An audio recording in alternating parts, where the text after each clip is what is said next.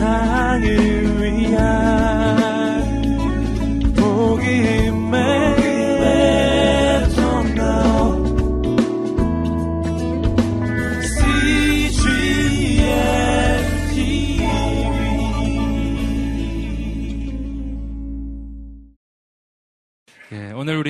어, 사랑에 대해서 함께 나눌 것입니다.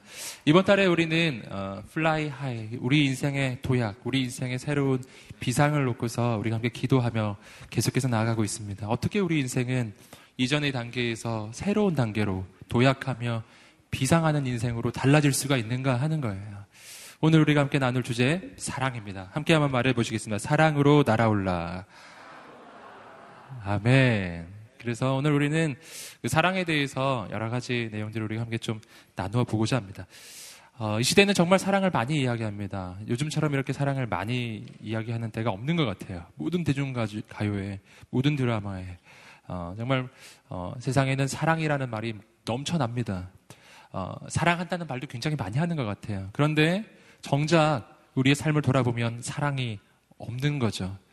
어, 사랑은 사랑이라는 말은 넘쳐나는데 근데 내 삶을 돌아보면 공허하고 내 삶을 돌아보면은 어딘가 비어 있는 것입니다. 왜 그런가 하는 거예요. 그것은 지금 이 시대가 말하는 그 사랑이 진정한 사랑이 아니기 때문입니다. 이 시대가 말하는 사랑에서 우리가 만족을 얻을 수 없는 아주 중요한 이유가 있습니다. 그것은 그 사랑이 조건적이기 때문이에요. 조건적. 대부분의 사랑은 조건적. 세상에서 발견하는 그 모든 사랑이 대부분 조건적입니다.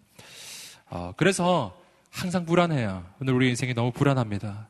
사랑을 하는 것 같은데 굉장히 불안해요. 왜냐하면 내가 사랑을 받는 이유가 내게 있는 조건 때문이라는 생각을 나도 하기 때문입니다. 그래서 이 조건이 사라지면 이 사랑도 사라질 거라는 생각이 들기 때문이에요. 그래서 내가 사랑을 받으려고 그렇게 애를 써서 조건을 갖추고 그렇게 애를 써서 배경도 갖추고 스펙도 쌓지만 쉽지가 않습니다. 그래서 그렇게 애를 써서 아, 요즘엔 성형수술도 굉장히 많이 하시는 것 같아요. 할렐루야. 예. 깜짝 놀란 그 사진 한 번 본 적이 있어요. 성형 전, 성형 후 사진이 세 장이 있더라고요. 전 사진은 다 다른데 후 사진이 똑같더라고요. 할렐루야. 저는 그분들이 서로 만나면 얼마나 깜짝 놀랄까 이런 생각이 들더라고요.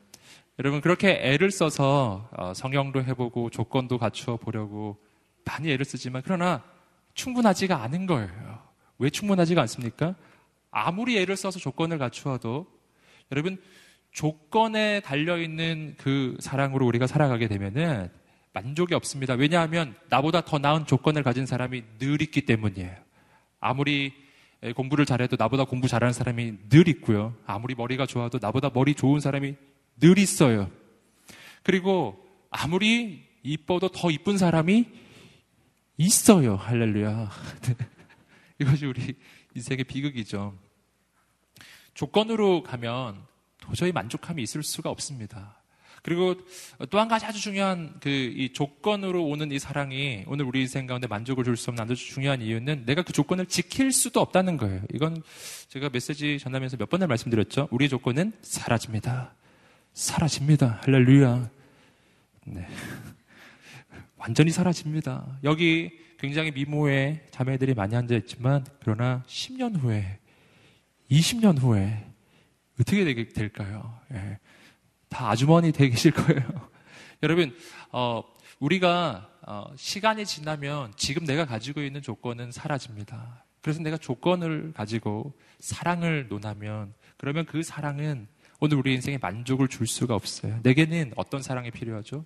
무조건적인 사랑입니다. 함께 따라해 보시겠습니다. 무조건적인 사랑.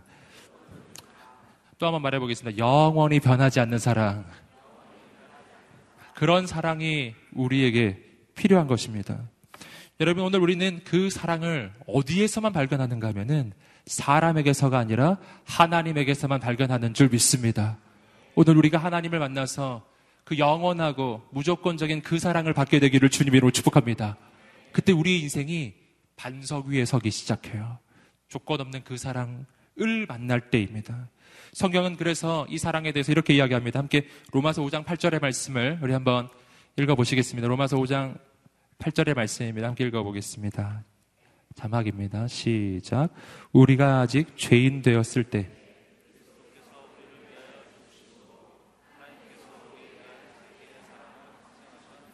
아멘.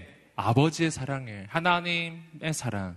그 사랑은 내가 무엇을 가졌을 때가 아니라 내가 무엇을 가지지 못했을 때, 내가 아직 죄인 되었을 때, 그때부터 시작된 사랑이었습니다. 그 사랑은 세상과 다른 사랑이죠. 그러면 오늘 우리는 이 사랑을 어떻게 경험할 수가 있는가? 그 조건 없는 그 하나님의 사랑을 내가 어떻게 경험할 수가 있죠? 그 방법을 또한 성경에서 우리가 발견할 수 있는데 요한일서 4장 10절의 말씀입니다. 요한일서 4장 10절의 말씀 함께 자막을 통해서 읽어보겠습니다. 시작. 사랑은 여기 있으니 우리 죄를 속하기 위하여 화목제물로 그 아들을 보내셨습니다. 여기서 사랑에 대해서 이야기합니다. 사랑은 여기 있으니 우리가 하나님을 사랑한 것이 아니요. 하나님이 우리를 사랑하사 우리 죄를 속하기 위하여 화목제물로 그 아들을 보내셨습니다. 여러분, 내가 하나님을 사랑한 것이 아니라 하나님이 우리를 사랑하신 것입니다. 아멘. 이것이 사랑이에요. 여기서 우리가 이 사랑을 어떻게 경험하는지 발견합니다. 여러분, 여기서 사랑에 대해서 이야기할 때 우리가 하나님을 사랑하는 것이 아니라고 말, 말하고 있습니다. 이 사랑은 하나님이 우리를 사랑하시는 것입니다. 그러니까 내가 이 사랑을 어떻게 경험할 수 있는가? 이 사랑은 본질적으로 하나님과 우리 사이의 이 사랑의 관계에서 이 사랑은 함께 따라해 보겠습니다. 받는 사랑. 아멘. 그래서 하나님과의 사랑의 관계는요, 실은 굉장히 쉬워요. 왜냐하면 내가 애쓰고 힘써서 하나님을 막 사랑해야 하는 것이 아니라 사랑은 내게서 나오는 것이 아니고 하나님으로부터 나오는 것이므로 하나님이 나를 사랑하시는 그 사랑을 받기만 하면 되는 것입니다. 오늘 하나님은 여러분들 사랑하십니다. 여러분을 사랑할 준비가 되어 계세요. 그 사랑은 지금도 있습니다. 나는 뭐만 하면 된다고요? 받기만 하면 된다. 함께 따라해 보겠습니다. 받기만 하면 된다. 예. 하나님이 내게 사랑을 베풀고 계세요. 받으면 되는 것입니다. 이것은 뭘로 좀 비유해 볼 수 있냐면 마치 이런 것 같아요. 하늘에 태양이 빛나고 있습니다. 어떤 사람이 그 태양에서 등을 돌리고 있는 거예요. 등을 돌리고 있으면 태양이 보이지 않죠. 여러분, 태양이 보이지 않는다고 해서 태양이 없는 것은 아닙니다. 굉장히 중요한 사실이에요. 태양이 보이지 않을 때 둘 중에 하나예요. 태양이 없거나 내가 태양에서 등을 돌리고 있거나입니다. 여러분 등을 돌리고 있으면 태양이 안 보여요. 그러나 태양 빛은 내게 비치고 있습니다. 내가 그 태양을 보려면 어떻게 하면 되죠? 돌아서면 됩니다. 태양을 향해서 돌아서는 순간 우리는 그 태양을 보고 그 태양으로부터 그 놀라운 빛을 받게 될 것입니다. 마치 이와 같은 거예요. 여러분, 하나님은 하늘에 빛나는 태양처럼 오늘 우리의 인생을 향해서 하나님의 사랑을 보내고 계십니다. 그 사랑을 우리에게 베풀고 계십니다. 나는 왜 근데 그 사랑을 볼 수도 없고 느낄 수도 없는 것인가? 그 까닭은 내가 그 하나님으로부터 등을 돌리고 서 있기 때문이에요.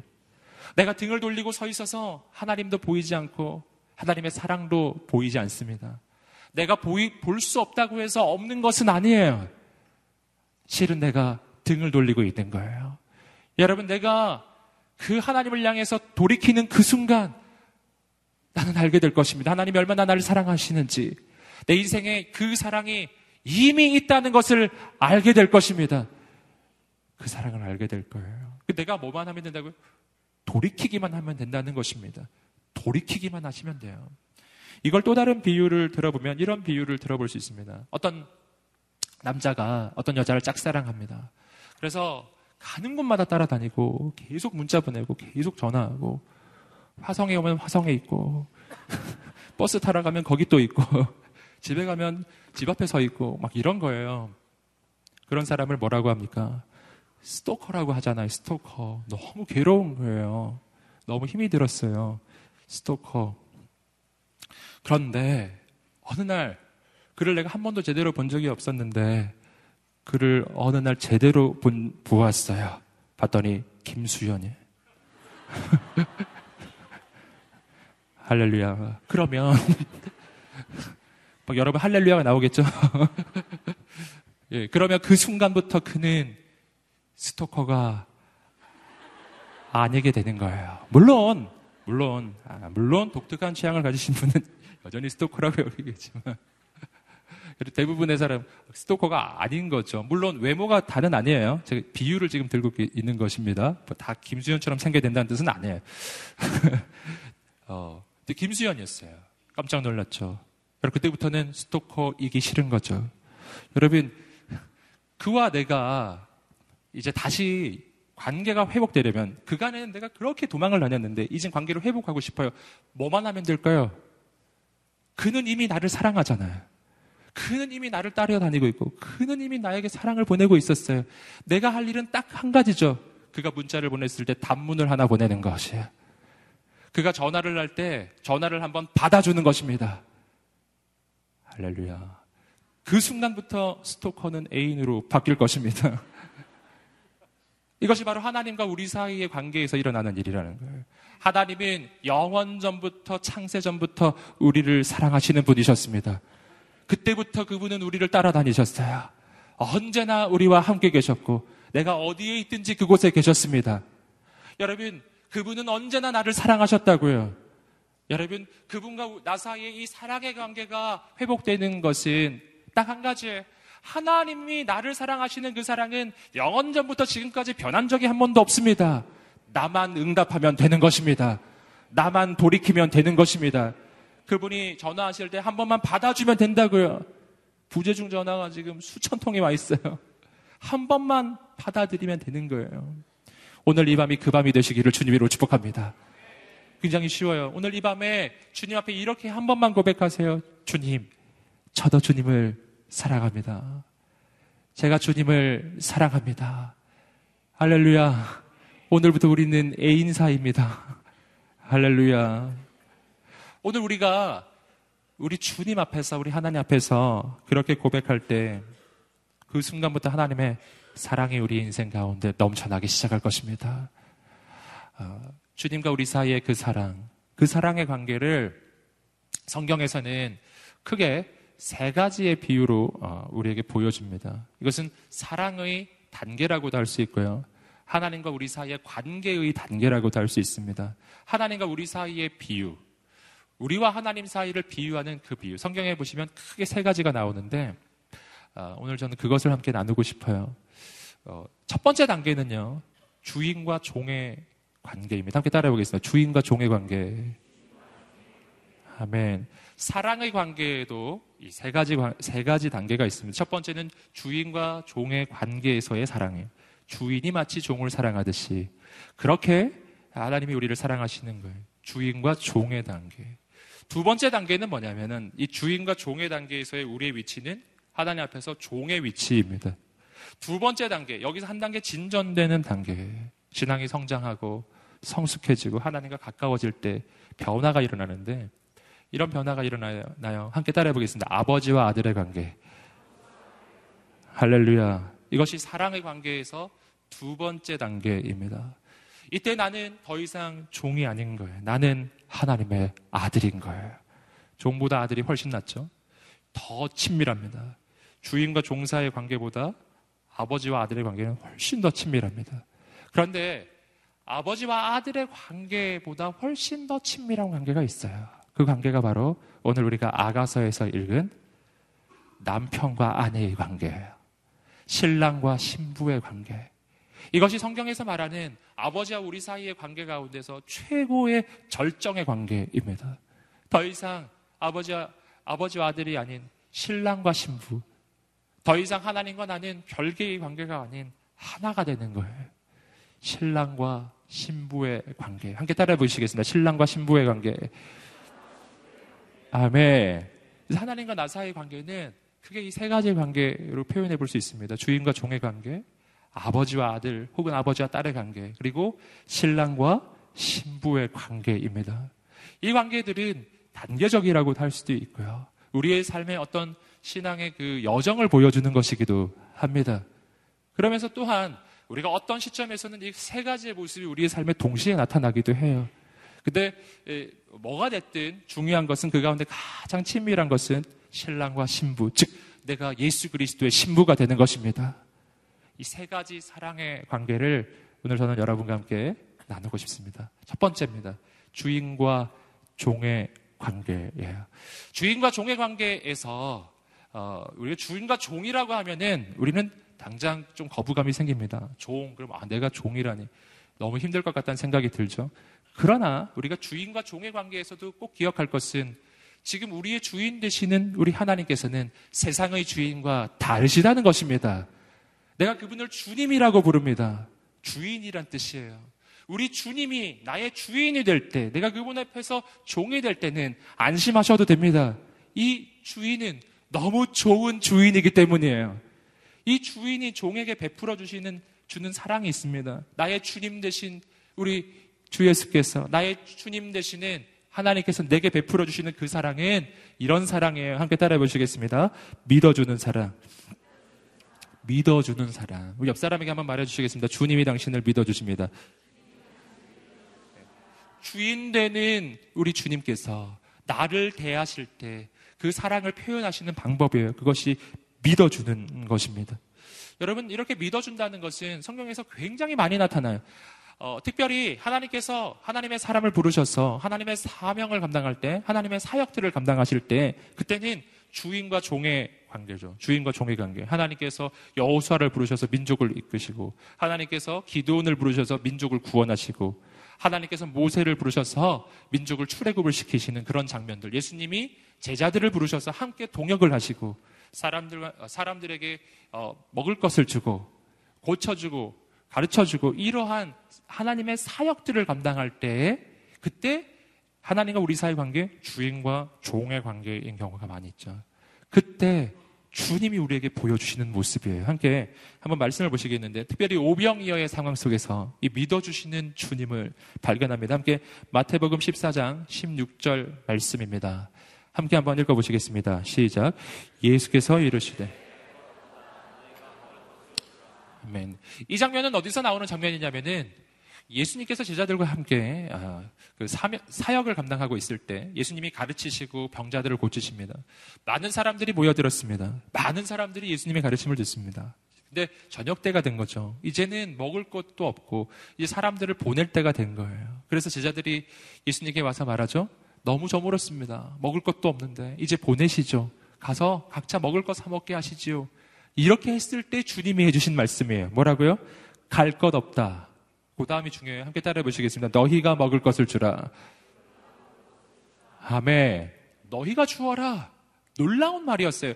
그때 그 자리에 모여있던 사람들은 음, 여자와 아이 외에 5천 명, 남자만 5천 명, 여자와 아이를 합치면 1만 5천 명의 사람이 그곳에 모여 있었는데 여러분 제자들은 가진 것이 없었거든요. 그런데 어떻게 줍니까? 근데 주님께서는 말씀하십니다. 너희가 먹을 것을 주라.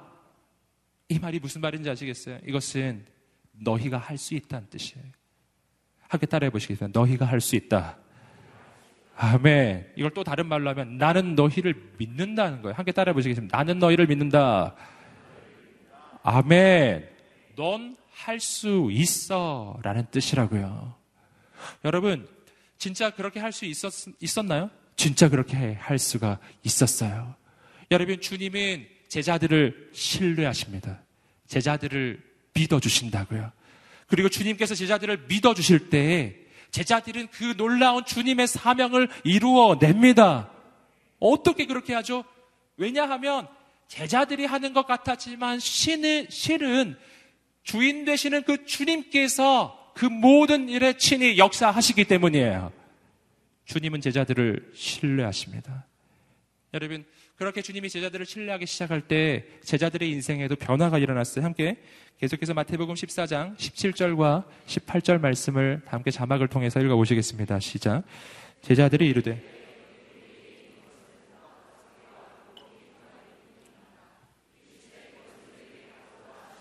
제자들이 말합니다. 우리에게 있는 것은 떡 다섯 개와 물고기 두 마리 뿐입니다. 이렇게 이야기했어요. 여러분, 이 말씀만 보면은 매우 부정적인 말처럼 보이잖아요. 우리에겐 떡 다섯 개와 물고기밖에 없어요. 물고기 두 마리밖에 없어요. 부정적이죠. 그러나, 그러나 우리가 말씀을 통해서 주목할 것은 뭐냐면은 제자들은 예수님께서 너희가 먹을 것을 주라 라고 말씀하시기 전까지는 자신들에게 떡 다섯 개와 물고기 두 마리가 있다는 그 사실조차 말하지 않았다는 것입니다. 이들은 자신들에게 뭐가 있다고 생각하지 않고 있었어요. 그들은 자신들에게 아무것도 없다고 여기고 있었다는 것입니다. 여러분, 그러나 주님께서 너희가 먹을 것을 주라. 즉, 너희가 이 일을 하게 될 것이다. 라고 그들을 신뢰하고 믿어주실 때 그들은 비로소 자기들에게 무엇이 있는지를 발견한 거예요. 떡 다섯 개와 물고기 두 마리가 있었어요. 할렐루야. 그리고 그 떡 다섯 개와 물고기 두 마리를 발견했을 때 그때 주님께서는 뭐라고 말씀하셨죠? 아니 그것밖에 없니? 라고 말씀하지 않으셨어요. 이렇게 말씀하셨어요. 그것을 내게 가져오라. 함께 따라해 보시겠습니다. 그것을 내게 가져오라. 아멘. 이것이 주님의 말씀이었어요. 그것을 내게 가져오라. 놀라운 말씀이죠. 주님은 작다 하지 않으시고 그걸 가져오라고 하셨고 그것을 주님께 가져갔을 때 그것을 통해서 만 오천 명의 사람이 먹고도 남는 역사가 나타납니다. 여러분, 오늘 중요한 것은 내게 무엇이 있느냐가 아니에요. 오늘 중요한 것은 내가 주님께 그것을 드렸느냐입니다. 여러분, 내가 떡 다섯 개와 물고기 두 마리 뿐일지라도 내가 가진 것이 아무것도 없을지라도 주님의 손에 맡겨드리면 하나님의 가장 놀라운 기적의 역사가 나타날 것입니다. 여러분, 왜 그런지 아세요? 주님이 우리를 믿고 계시기 때문이에요. 그리고 주님께서 나를 믿어주시는 그 주님은 친히 그 일을 이루실 것이기 때문입니다. 여러분, 그러므로 오늘 우리가 어떻게 해야 되는가? 나를 믿어주시는 그 주님 앞에서, 나를 믿어주시는 그 주님 앞에서 내가 할 일은 단 한 가지입니다. 그것은 나도 그 주님을 신뢰하는 것입니다. 내가 주님을, 주님이 나를 신뢰하듯이, 나도 그 주님을 신뢰하며, 그 주님께서 말씀하실 때, 내가 가진 그 작은 것을 주께 올려드리면, 우리 주인 되시는 주님께서 친히 놀랍게 역사하실 것입니다. 주님께서 우리의 인생을 믿어주신다는 것은요, 또, 어, 정말 많이 발견할 수 있는데, 그 중에서 또 한 사람을 발견할 수 있습니다. 여호수아. 하나님은 여호수아를 믿어 주셨어요. 여호수아, 그는 어떤 상황이었습니까? 그는 그 전임자, 모세가 죽은 후에 이스라엘 민족을 이어받아서 이스라엘 민족을 이끄는 민족의 지도자였습니다. 그런데 한번 생각을 해보세요. 모세는 너무 위대한 리더였거든요. 그 뒤를 이어받은 여호수아 얼마나 두려웠겠어요. 얼마나 떨렸겠냐고요. 모세는 전무후무한 지도자거든요. 그 뒤를 이어받는다는 것은 너무 어려운 일이었어요. 여호수아가 얼마나 두렵고 떨렸는지 몰라요. 성경을 보시면은 그걸 발견할 수가 있습니다. 여호수아 1장을 보시면 두려워하지 말라, 놀라지 말라 이런 말이 끊임없이 나와요. 왜 그렇게 두려워하지 말라는 말이 나올까요? 그 까닭은 여호수아가 두려워하고 있었기 때문이에요. 하나님이 말씀하십니다. 두려워하지 말라. 놀라지 말아라. 계속 말씀해 주십니다. 그 여호수아에게 하나님께서 처음 해주신 말씀이 이 말씀이에요. 함께 여호수아 1장 2절의 말씀입니다. 1장 2절 읽어보겠습니다. 시작. 내 종 모세가 죽었으니 이 요단을 건너 내가 그들 곧 이스라엘 자손에게 주는 그 땅으로 가라. 이제 여호수아를 부르셔서 이제 하나님의 일을 맡기시는 장면입니다. 그때 하나님께서 해주신 말씀은 이거예요. 내종 모세가 죽었으니 이제 너는 이 모든 백성과 더불어 일어나 이 요단을 건너 내가 그들 곧 이스라엘 자손에게 주는 그 땅으로 가라. 여러분, 내종 모세가 죽었으니 아주 충격적인 이야기 아닌가요? 여러분, 그렇게 위대한 종 모세가 죽은 거예요. 여러분, 그렇게 훌륭했던 리더가 죽은 거라고요. 그런데 거기에 대해서 하나님은 이렇게 말씀하지 않으셨어요. 내종 모세가 죽었으니 걱정이다. 이렇게 말씀하지 않으셨다고요. 내종 모세가 죽었으니 어떡하지? 이러지도 않으셨다는 거예요. 내종 모세가 죽었는데 죽었는데 과연 네가 할 수 있겠니? 라고도 하지 않으셨어요. 하나님께서는 이렇게 말씀하셨어요. 내종 모세가 죽었으니 이제 네가 일어나 이 백성들을 이끌고 이 요단을 건너 내가 너희에게 예비한 그 약속의 땅으로 가라. 내종 모세가 죽었으니 이제 네가 해라. 할렐루야. 무슨 뜻이에요? 넌 할 수 있어. 라는 뜻이죠. 여러분 오늘 이것은 하나님께서 우리의 인생을 향해서 들려주시는 음성입니다. 특별히 하나님께서 우리를 향해 하나님의 사명을 맡겨주실 때 우리에게 해주시는 말씀이에요. 넌 할 수 있어. 라는 뜻입니다. 자, 옆 사람에게 말해주겠습니다. 넌 할 수 있어. 。” 존댓말로도 한번 해주겠습니다. 당신은 할 수 있습니다. 할 수 있다는 뜻이에요. 하나님이 우리를 신뢰해 주세요. 주님 되시는 우리 주인 되시는 우리 주님께서 우리를 종으로 부르실 때 우리에게 베풀어 주시는 사랑입니다. 믿어 주시는 그 사랑이에요. 여러분 그 사랑 앞에서 오늘 여호수아가 해야 할 일은 뭐였는가? 아주 쉬운 일이었어요. 함께 여호수아 1장 3절의 말씀 계속해서 자막을 통해서 읽어보겠습니다. 시작. 내가 모세에게 말한 바와 같이 그렇죠. 뭐라고 말합니까? 내가 모세에게 말한 것처럼 너희 발바닥으로 밟는 곳은 모두 내가 너희에게 주겠다. 이게 무슨 뜻이죠? 가기만 해라 라는 뜻이에요. 너희가 발로 밟기만 해라. 네가 발로 밟으면 그 땅을 너희에게 주겠다. 가면 된다 라는 것이죠. 여러분 이건 아주 단순한 이야기입니다. 주님이 가라 하실 때 가기만 하면 하나님께서 역사하실 것입니다. 하나님께서 승리를 주실 것입니다. 가기만 하라는 것입니다. 어떻게 하면 갈 수가 있죠? 주님을 신뢰하는 거예요. 마찬가지입니다. 나를 신뢰하시는 그 주님을 나도 신뢰하는 것입니다. 그리고 그 주님의 말씀대로 가면 주께서 역사하실 것입니다. 이것이 주인과 종의 관계예요. 이 안에도 사랑이 있어요. 믿어주시는 사랑이에요. 함께 가슴에 손을 얹고 말해보겠습니다. 하나님이 나를 믿어주신다. 아멘. 여러분, 이것이 내가 하나님의 일을 감당할 수 있는 까닭이에요. 내가 잘나서가 아니라고요. 내가 모든 걸 갖춰서가 아니에요. 내게 능력 있어서도 아니에요. 내가 하나님의 일을 감당할 수 있는 이유는 오직 한 가지 이유예요. 주님이 나를 믿어주시기 때문이에요. 주님이 당신을 언제나 믿어주세요. 언제나 믿어주세요. 가장 처절한 실패의 순간에도 주님은 당신을 믿어주세요. 우리가 몇 주 전에 보셨잖아요. 베드로가 가장 처절한 실패를 맞이하고 있을 때 그는 영적으로도 실패하고 여러분 예수님의 십자가에서 예수님의 십자가를 십자가 앞에서 예수님을 부인하고 그리고 그는 그냥 물고기를 잡으러 갔는데 물고기를 또한 마리도 못 잡은 완전한 실패자였을 때 주님은 그를 다시 믿어 주십니다. 내 양을 치라. 내 양을 먹이라. 말씀해 주십니다. 할렐루야. 우리 주님은요, 우리가 주님의 일에 쓰임 받는 종이 되기로 결정할 때, 우리를 그냥 버리시는 분이 아니에요. 우리를 끝까지 세워주시는 우리 주님인 줄 믿습니다. 나를 믿어주시는 그 하나님의 사랑 앞에 늘 서시기를 주님으로 축복합니다. 두 번째로 우리가 발견하는 우리와 하나님 사이의 관계는 주인과 종사의 관계를 한 단계 넘어선 관계. 그것은 아버지와 아들의 관계예요. 여러분, 우리는 종의 단계에서 여러분 하나님의 아들의 단계로 나아갑니다. 하나님의 아들이 될 때 그 아버지가 내게 베풀어 주시는 사랑은 어, 두 가지로 말해 볼 수 있어요. 함께 따라해 보시겠습니다. 무조건적인 사랑. 또 한 가지는 힘 있는 사랑. 이 두 가지 사랑을 아버지 되신 하나님이 내게 베풀어 주시는 사랑이에요. 여러분 내가 예수 그리스도를 믿을 때 우리의 인생에는 영원한 변화가 일어납니다. 그 변화는 어떤 변화냐면은 이전에 나는 죄로 인해서 죽을 수밖에 없었던 죄인이었는데 그래서 그 죄 때문에 하나님으로부터 영원히 단절된 인생이었는데 예수님께서 내 모든 죄를 짊어지시고 내가 치러야 할 그 모든 대가를 대신 치루어 주심으로 나는 하나님의 아들이요 딸이 되었다는 것입니다. 이걸 성경에서 이렇게 이야기하고 있어요. 요한복음 1장 12절의 말씀.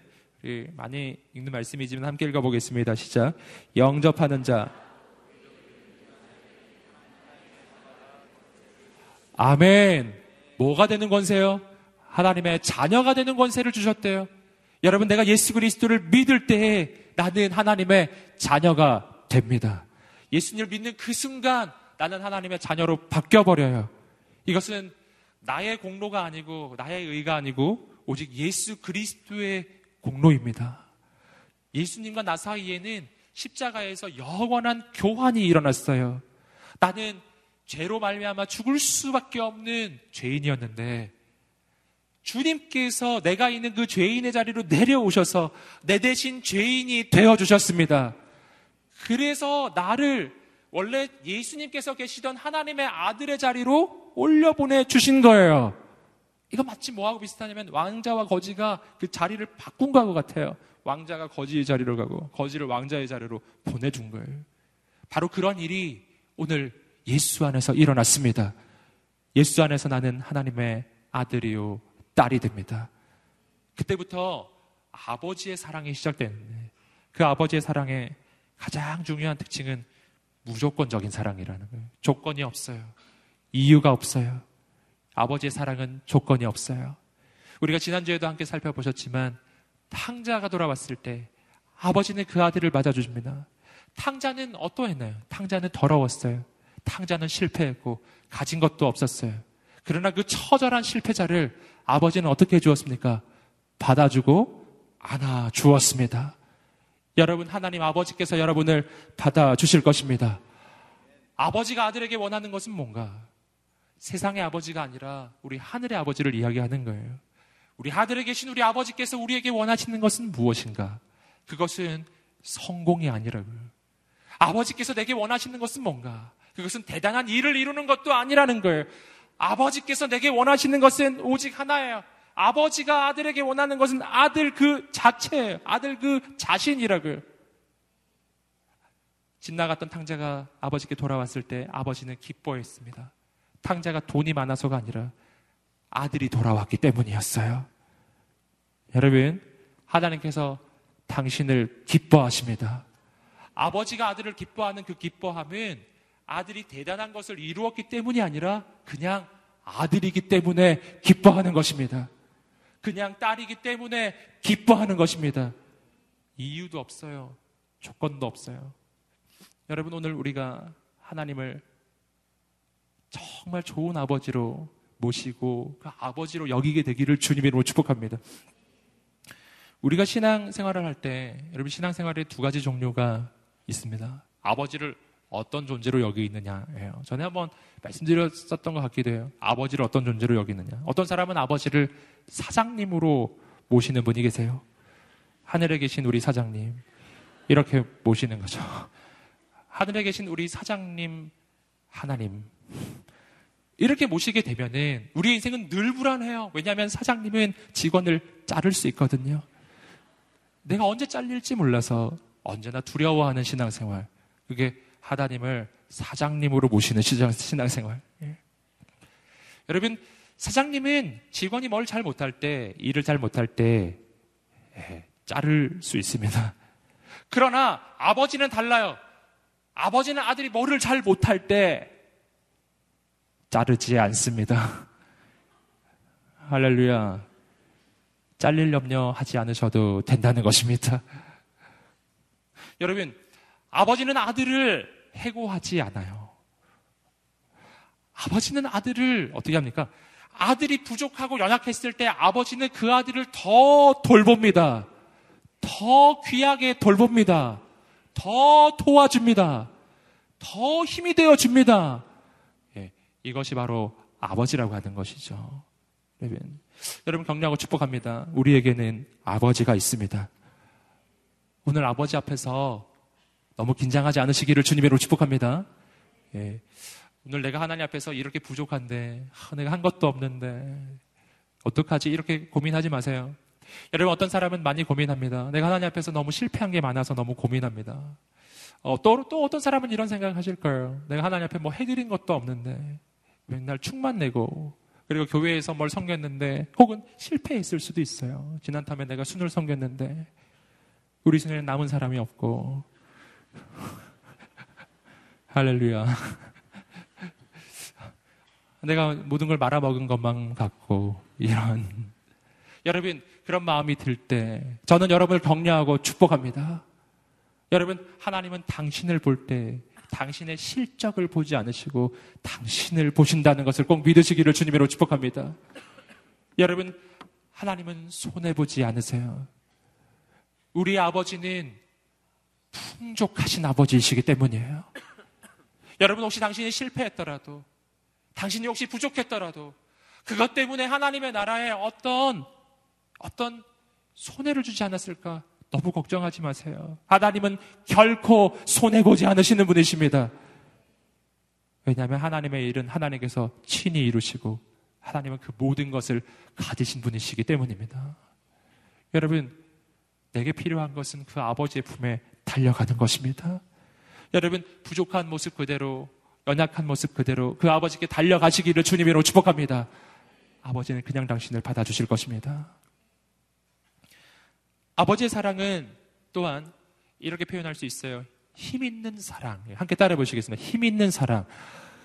네, 사랑에도 두, 두 가지 종류가 있죠. 힘이 있는 사랑하고 힘이 없는 사랑이 있어요. 사랑을 하는데 힘이 없으면 불안하지요. 근데 아버지의 사랑은 달라요. 우리 아버지는 힘이 있으신 분이십니다. 영어로 이야기하면 mighty love, mighty love. 할렐루야. 제가 이 mighty love를 왜 아는가 하면 이것이 바로 제 이메일, 이메일 주소의 아이디예요. mighty love 골뱅이 hanmail.net. 어, 너무 많이 알려드렸네요. 네, 연락하셔도 돼요. 근데 그 mighty love라고 하는 이 이메일 주소를 제가 어떻게 짓게 되었냐면은 제가 처음에 한메 아, 특정 거기를 자꾸 말씀드려요. 아무튼 제가 그 이메일 주소를 처음으로 가질 때 그때 아이디를 딱 넣어야 되는데 너무 고민이 됐어요.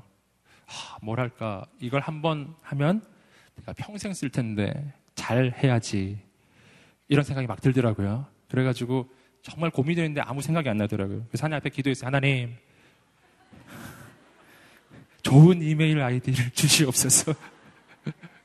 저 그런 기도 했어요. 꽤 오래 했어요. 하루 했어요. 하루. 네, 하루. 하루 좀 정확하게 하면 1박 2일을 했습니다. 그래서 그 기도를 했어요. 하나님 좋은 아이디를 주시옵소서. 그 기도를 하면서 막 있는데 제 마음속에 찬양 가사 하나가 딱 떠올랐어요. 그게 뭐였냐면은 제가 영어 찬양 많이는 모르는데 제가 한국 막 외우려고 애를 쓰던 게 있었거든요.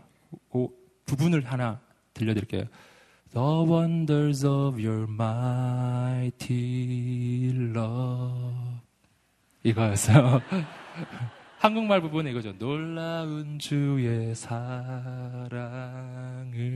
한국말로는 놀라운 주의 사랑을 이라고 되어 있는데, 영어로는 The wonders of your mighty love. 하나님의 사랑은 어떤 사랑? mighty love. mighty. 힘 있는. 하나님의 사랑은 힘 있는 사랑. 그 사랑은 약하지 않은 사랑. 아버지의 사랑은 힘이 있는 사랑이에요. 제 마음속에 그 찬양이 떠오르면서 mighty love라고 하는 글자가 제 마음에 딱 떠오르더라고요. 그래. 내 이메일 아이디야. Mighty love. 지금도 쓰고 있습니다. 어, 여러분. 하나님의 사랑은 어떤 사랑? 힘 있는 사랑. 하나님은 전능하신 하나님이십니다. 하나님은 온 우주 만물을 만드신 창조주 하나님이십니다. 이거 믿으시기를 주님의 이름으로 축복합니다. 여러분, 아버지가 누구냐에 따라 그 아들의 인생이 많이 달라지죠. 여러분, 세상에서도 그래요. 아버지가 어떤 존재냐에 따라 아들의 인생을 크게 좌우되면 어떻게든 긍정적이든 부정적이든. 근데 저는 여러분에게 격려하고 축복합니다. 늘 축복하지만 자신의 육신의 아버지를 바라보며 절망하지 않으시기를 주님으로 축복합니다. 당신에게는 하늘에 계신 아버지가 있습니다. 온 우주 만물을 만드신 창조주 하나님 아버지가 있습니다. 그 아버지는 세상의 그 누구와도 비길 수 없는 하나님 아버지이십니다. 당신에게는 이 아버지가 있다고요. 여러분, 낭망치 않으시기를 주님으로 축복합니다. 하늘에 계신 아버지는 힘 있는 사랑을 하시는 아버지세요. 그분은 무엇이든 하실 수 있으신 분이세요. 그분이 내 아버지예요. 여러분, 그래서 성경은 이렇게 이야기합니다. 마태복음 7장 9절에서 11절까지 말씀입니다. 함께 마태복음 7장 9절에서 11절 읽어보겠습니다. 시작. 너희 중에 누가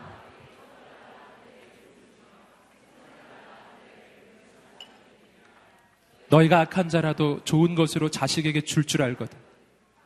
하늘에 계신 너희 아버지께서 구하는 자에게 좋은 것으로 주시지 않겠느냐? 아멘. 악한 자라도 그 자녀에게는 좋은 것을 줄 줄 안다는 거죠. 누가 아들이 떡을 달라 하는데 돌을 주며 누가 아들이 생선을 달라 하는데 뱀을 주겠느냐? 아버지는 아들을 위해서 좋은 것을 준다라는 것입니다.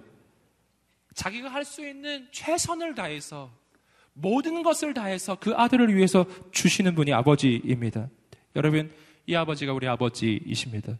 이 아버지는 어떤 분이신가? 이 아버지가 하시는 그 일, 그 강력한 능력에 대해서 보여주는 아주 어, 좋은 부분이 있는데 이사야 43장 18절과 19절의 말씀입니다. 함께 읽어 보시겠습니다. 시작. 너희는 이전 일을 기억하지 말. 보라, 내가 새 일을 행하리니 너희가 그것을 알지 못하느냐? 사막에 강을 내리니 아멘. 하나님이 하시는 일이에요. 하나님의 파워, 능력이 그분은 광야의 길을 내시고 사막에 강을 내시는 분이십니다. 있을 수 없는 일을 하시는 분이세요. 하나님의 취미 생활이에요. 하나님은 이렇게 강이 흐르고 있는데 그 옆에 강 또 하나 만들고 이런 거는 조금 시시해서 안 하세요. 그런 거는. 예. 여기 아스팔트 길이 쫙 뚫려 있는데 옆에 길 하나 더 만드는 거 이런 거는 이거는 하나님이 정말 심심해 하십니다. 하나님은 보통 길을 닦으시면 일단 광야를 가십니다. 하나님이 일단 강 만드시려고 마음을 먹었으면 사막 가십니다. 하나님은 불가능에 도전하시는 하나님이십니다. 하나님은 불가능을 가능케 하시는 하나님이십니다. 그분이 우리 아버지시라고요. 힘 있는 아버지, 능력의 아버지. 할렐루야. 아멘. 그러니 오늘 여기서 말씀에서 잘 보셨죠? 길이 어디 생기죠? 길이 어디에서 생기죠? 광야에서 생겨요. 그렇다면 이게 무슨 뜻인가요? 내 인생이 지금 광야에 있다면 그것은 내 인생에 곧 길이 열릴 것이란 뜻이에요. 아멘. 굉장히 역설적이죠. 여러분, 하나님은 강을 어디 내십니까? 사막에 내요. 여러분, 인생을 돌아봤더니 사막이에요.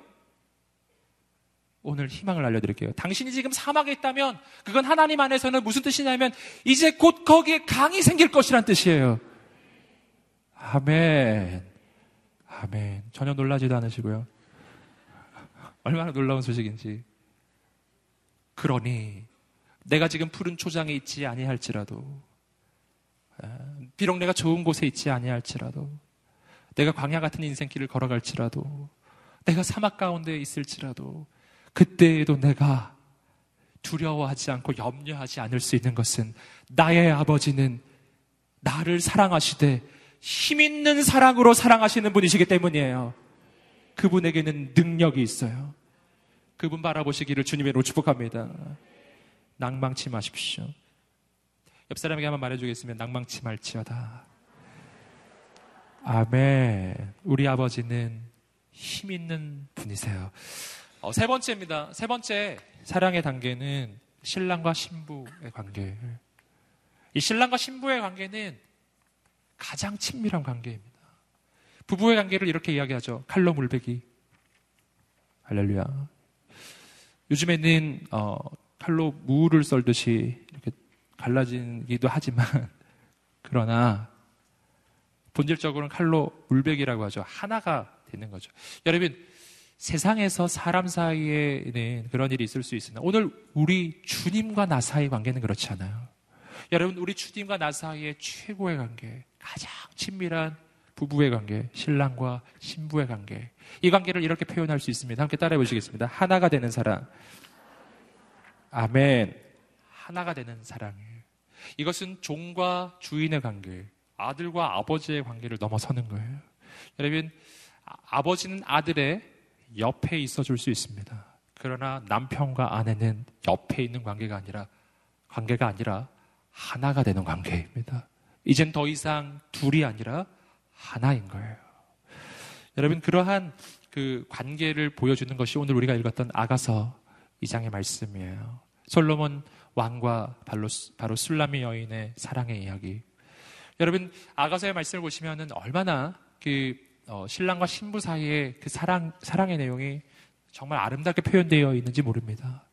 이 내용만을 보면은 과연 이게 성경에 있어도 되는 내용일까? 아마 여러분 그런 의문을 가지신 분도 꽤 계실 거예요. 그러나 이 아가서가 성경에 존재하고 있는 그 이유는 이 아가서는 아가서 전체가 바로 주님과 우리 사이의 관계를 비유하는 비유이기 때문이에요. 이 전체가 비유입니다. 어떤 관계? 주님은 나의 신랑, 나는 주님의 신부가 된 관계입니다. 신앙생활을 할 때 그 신앙의 여정 가운데서 가장 최고로 하나님과 친밀해진 그 관계를 보여주는 것입니다. 여러분 이 남편과 아내의 관계는 그 관계 자체가 바로 주님과 우리 사이의 관계를 보여줍니다. 그래서 에베소서의 말씀을 우리가 참고해 볼 수 있는데 에베소서 5장 22절부터 25절까지 말씀을 한번 읽어 보시겠습니다. 우리 자막을 통해서 읽어 보겠습니다. 시작. 아내들이여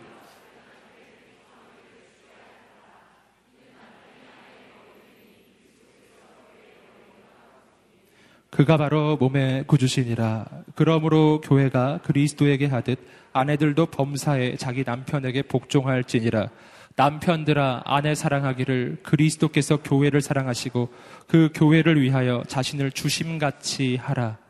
아내와 남편의 관계를 비유하되 그리스도와 교회와의 관계로 비유합니다. 이렇게 비유하고 있죠. 그래서 아내와 남편의 관계가 어떤 관계가 되어야 되는지에 대해서 교회와 그리스도의 관계로 비유하기 때문에 이 메시지의 핵심은 마치 남편과 아내의 이야기처럼 보입니다. 그러나 오늘 그 이 에베소서 5장 말씀의 그 말미까지 가시면은 이 관계를 역전시켜서 어, 사도 바울이 이렇게 이야기합니다. 에베소서 5장 31절과 32절의 말씀을 우리 자막을 통해 읽어보겠습니다. 시작.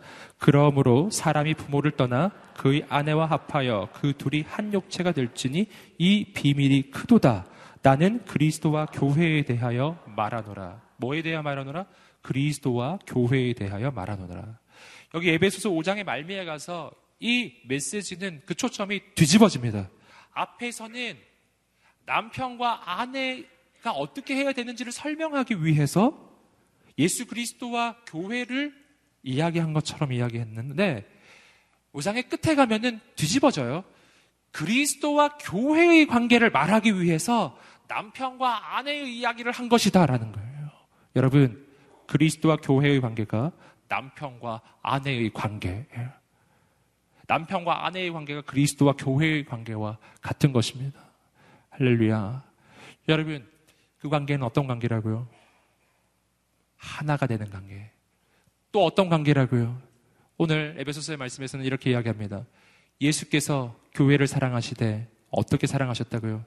그 목숨을 걸고 교회를 위해서 자기 자신을 내어 주실 만큼 사랑했다는 것입니다. 목숨 걸고 하는 사랑이에요.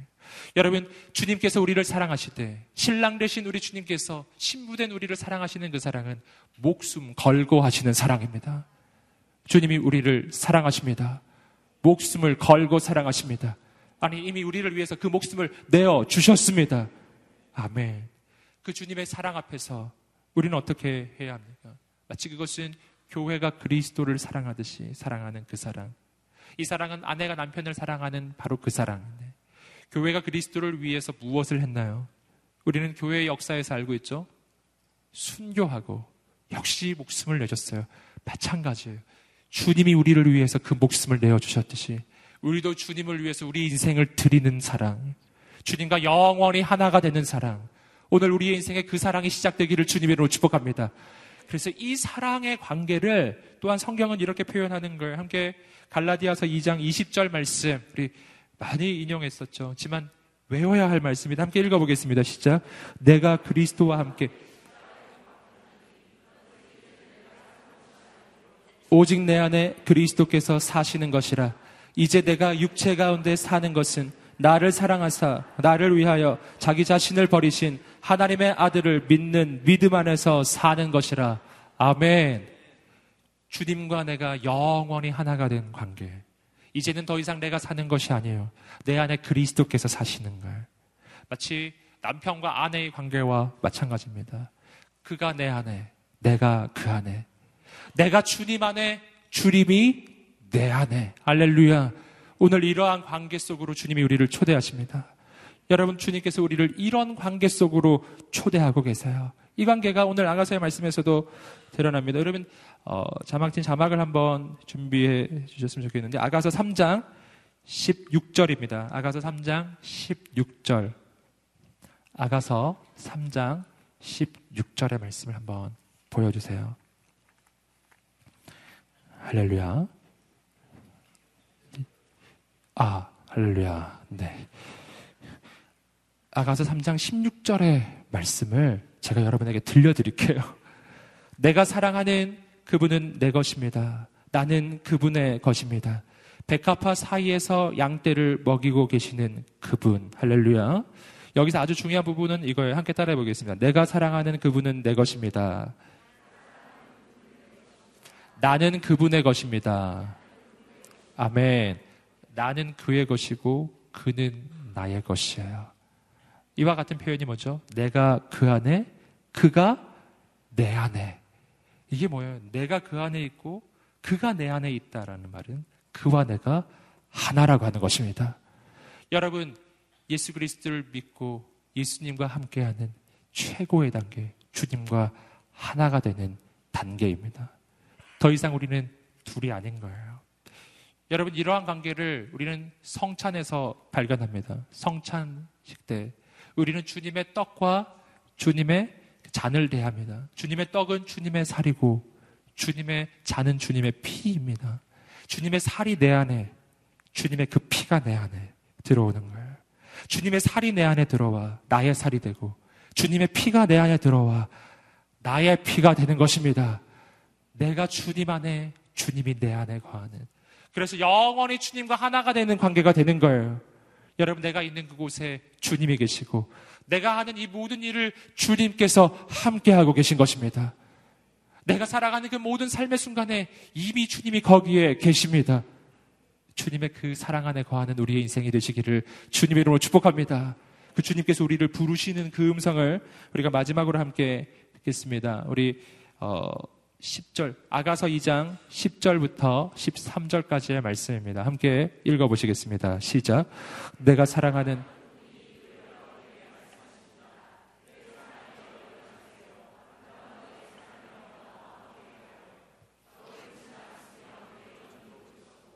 땅에는 꽃들이 피어나며 새들이 노래하는 때가 왔어요. 우리 땅에는 비둘기 우는 소리가 들려옵니다.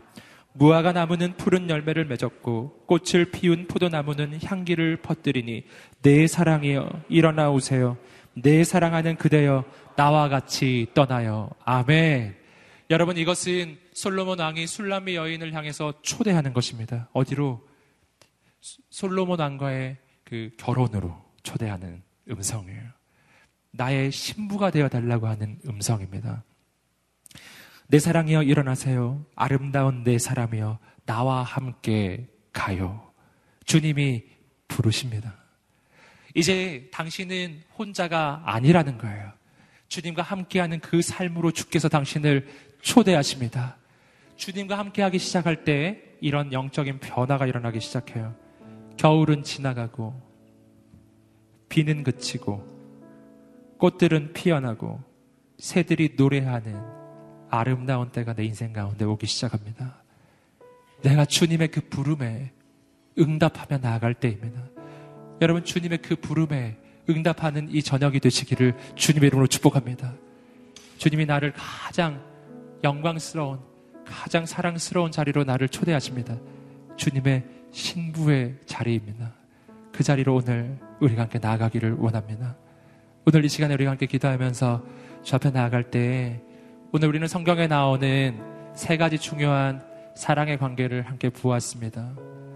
나는 때로는 주님의 종으로서 살아갑니다. 나를 믿어주시는 그 사랑. 때로 나는 하나님의 아들이요, 딸로서 살아갑니다. 나를 무조건적으로 받아주시는 그 사랑. 그리고 내 인생 가운데 놀라운 역사를 이루어주시는 힘 있는 그 사랑. 그리고 마지막으로 그 사랑의 최고 절정인 신부의 자리로 초대를 받습니다. 오늘 이 밤이 바로 그러한 밤입니다. 아버지, 내가 그 사랑 안에 거하게 하여 주시옵소서.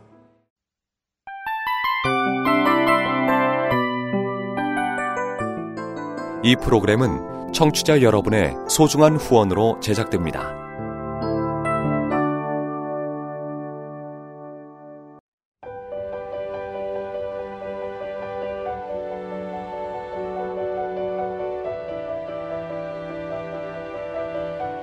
세상에는 수많은 교회들이 있지만 더 깊이 있는 말씀 강해를 찾기 위해 크기로만 교회를 선정하지 않습니다. 보다 좋은 영적 콘텐츠를 더 많이 나누기 위해 방송비를 받지 않습니다. 1년 365일 복음만 전하고 싶어서 우리는 광고를 하지 않습니다. 온누리의 복음을 땅끝까지 CGN TV와 함께 땅끝 성교사가 되주세요